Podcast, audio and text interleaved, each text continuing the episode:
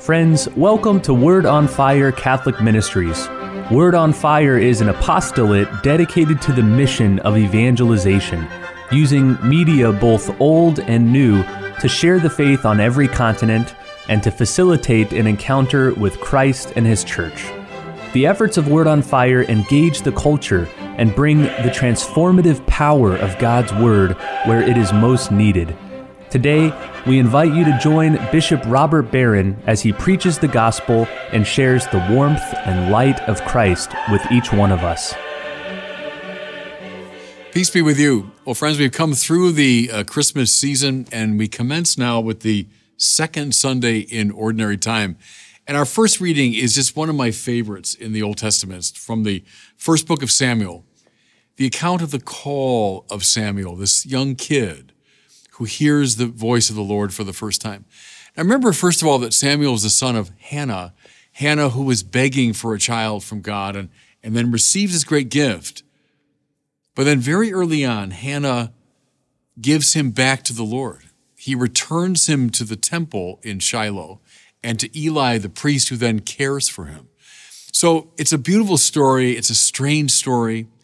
It shows you what this mother is willing to do she received a gift from God and then she gives that gift back. So we know this kid is going to play some very important role in the history of salvation. Indeed, he does. And this is the account now of his call. He's with Eli, his, his sort of mentor and protector. And where are they? They're in the temple. That's where, he, where Hannah uh, left him. But listen how it begins. Samuel was sleeping in the temple of the Lord where the ark of God was. Now, I've said this to you before. Sleep in the Bible is not a positive image. Sleep is a negative image. It means the lack of spiritual attention. We just heard that at this time, revelation from God was rare. Now, is that because God was unwilling to reveal himself? I don't think so. The reason it was rare was people were sleeping in the temple See, you're in the temple, you're in, in the place of worship, and you're not paying attention. You've fallen asleep. Friends, how like our own time this is, I think, where, especially in the West, an awful lot of people have fallen asleep. This bland secularism, this materialism, there's no God. God doesn't exist. Don't worry about God. Just live your own life on your own terms. That's the equivalent of, of being asleep in the very presence of God. Then we hear this. The Lord called to Samuel, who answered, Here I am. Now, again, in the history of salvation, in the lives of the saints, I think occasionally God really does speak in a voice that can be heard. I think what's being signaled here, though, when the Bible speaks of hearing the word of God, hearing the voice of God, they typically mean hearing the voice of the conscience. You know that great scene about Elijah?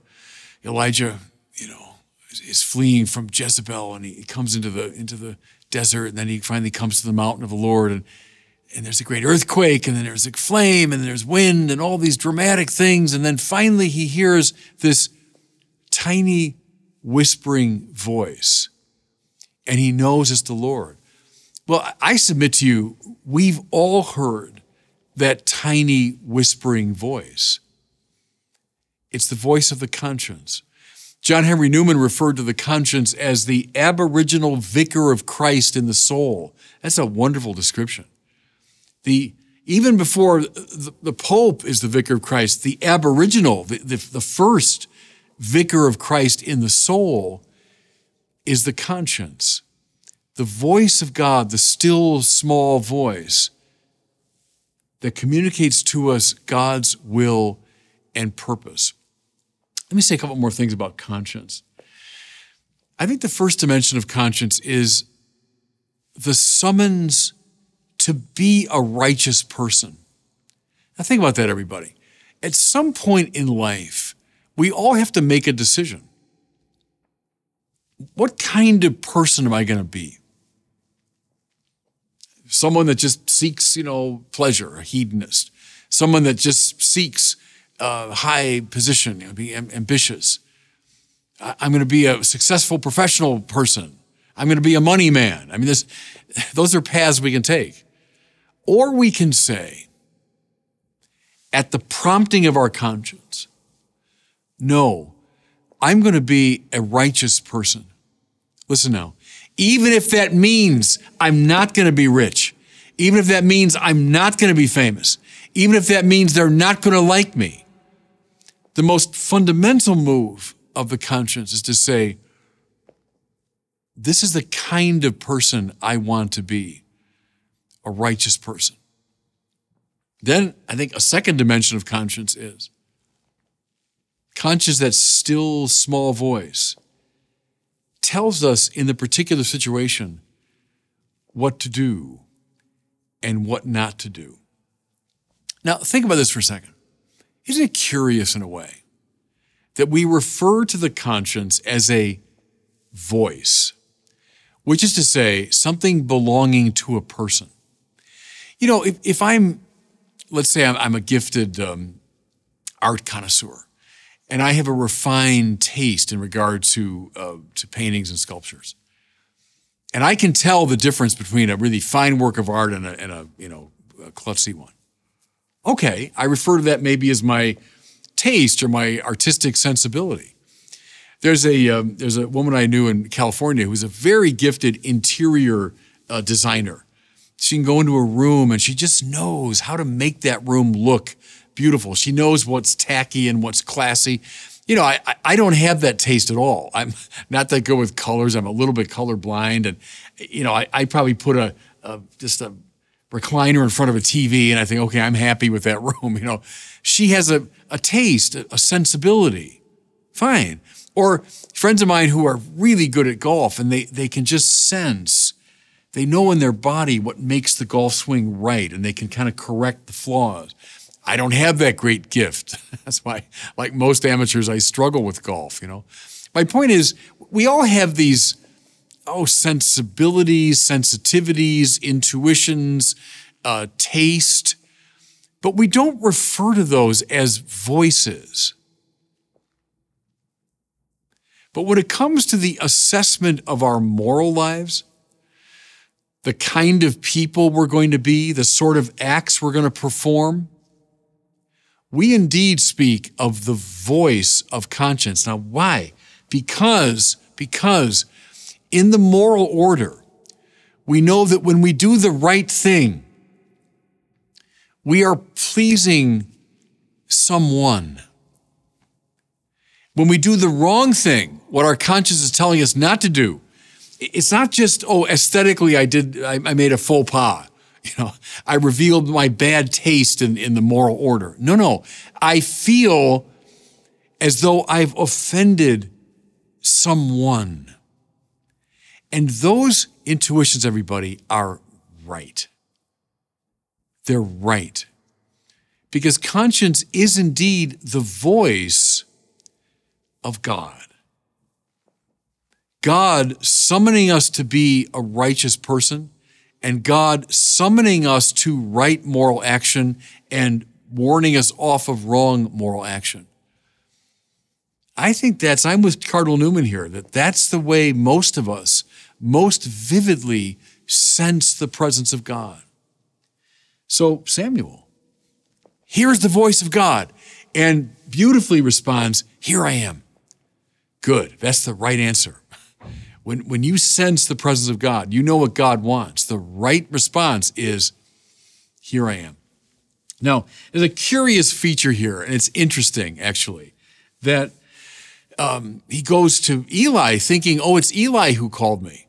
And Eli goes, No, no, I didn't call you. Go back to sleep. And, and then the Lord calls again, and, and the kid thinks, Oh, it's Eli calling me. And once again, the old man says, No, no, I didn't call you. And only on the third time, does Eli say, okay, I, I know what this is. This is the Lord? Well, here's the thing, everybody.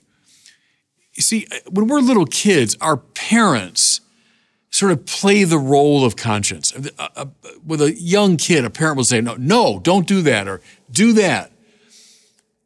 And then that voice, as the kid gets older, becomes more internalized. It's like you, I have got my father or my mother inside of me telling me what to do. And then finally, though, as I come of age, I realize that's not just the voice of my father. That's not just my memory of my father's voice. That's the voice of God. So just as Samuel mistook uh, God's voice for Eli's, well, okay, we move toward an appreciation of conscience through various mediators. Fair enough. That's the way it works as we come of age. But finally, as Eli correctly intuits, no, no, that's the Lord. That's the Lord. So go listen to what he says. Now, here's something else. And the story ends here. You know, so we it ends in a way on a, on a very positive note, but keep reading this account in the Bible. What do you find? Whew. God tells little Samuel something kind of awful that because of Eli's corruption and the corruption of his two sons, Hophni and Phinehas, he's going to visit destruction upon Israel. It's a, it's a terrible message that he gives this young kid to communicate to Eli. Okay, does the conscience always um, tell you to do wonderful, pleasant things? Not last time I checked. My own ego, my hedonistic, you know, self will always tell me, yeah, take the easy route. Do, do uh, what's pleasant for you. Uh, uh, you know, avoid, avoid suffering and, and make life pleasant for you. But not the conscience. Am I right, everybody? Not the conscience. The conscience, which is the aboriginal vicar of Christ in the soul, often summons us to very difficult work and warns us away from deeply attractive possibilities. You know what I'm talking about, fellow sinners, right? You know exactly what I'm talking about. I gaze into the doorway of temptation's uh, angry flame, and every time I pass that way, I always hear my name. That's Bob Dylan. But that's right, isn't it? I'm always feeling the, the pull of temptation and conscience saying, no, no, don't go that route. Even though I know it's attractive, I know that looks pleasant to you, but don't go that route. Or on the other side, here's what you need to do. And I, I know it's going to cost you. I know it's going to be painful. I know it's going to be, people will dislike you. But that's what you've got to do. You remember the story of Jonah. Um, Jonah hears the word of the Lord, right? Go to Nineveh, the great city, and, and speak out against its wickedness. Well, there's Jonah hearing the voice of his conscience, hearing the aboriginal vicar of Christ in his soul telling him what to do. What does Jonah do? The exact opposite. go to Nineveh, go east by land. Jonah goes west by sea. He goes to Tarshish. He tries to sail to the ends of the world. But see, you can't sail away from your own conscience. That, that's the, that's the, the point of the story of Jonah. When the Lord swallows him up and, and carries him right back to where he wants him. Because the conscience is in you. You can't, you can't sail away from it. You can't run away from your conscience. So obey it. Obey it. Samuel, Samuel, here I am. That's beautiful. Stay with that little phrase. Here I am. All right, Lord, I'm ready. Speak. Speak. I'm listening. And I'm willing to do your will. Speak, Lord, I'm listening. Plant your word. How's that song go? Plant your word down deep in me. Good. That's the right attitude when conscience dictates to us, when the word of God comes to us. Spend maybe a little bit of time with this little passage from 1 Samuel. It's telling us a lot about how to hear the word of God and what to do when we hear it. And God bless you. Thank you for listening to this week's homily from Bishop Robert Barron. For more resources from Bishop Barron, please visit wordonfire.org.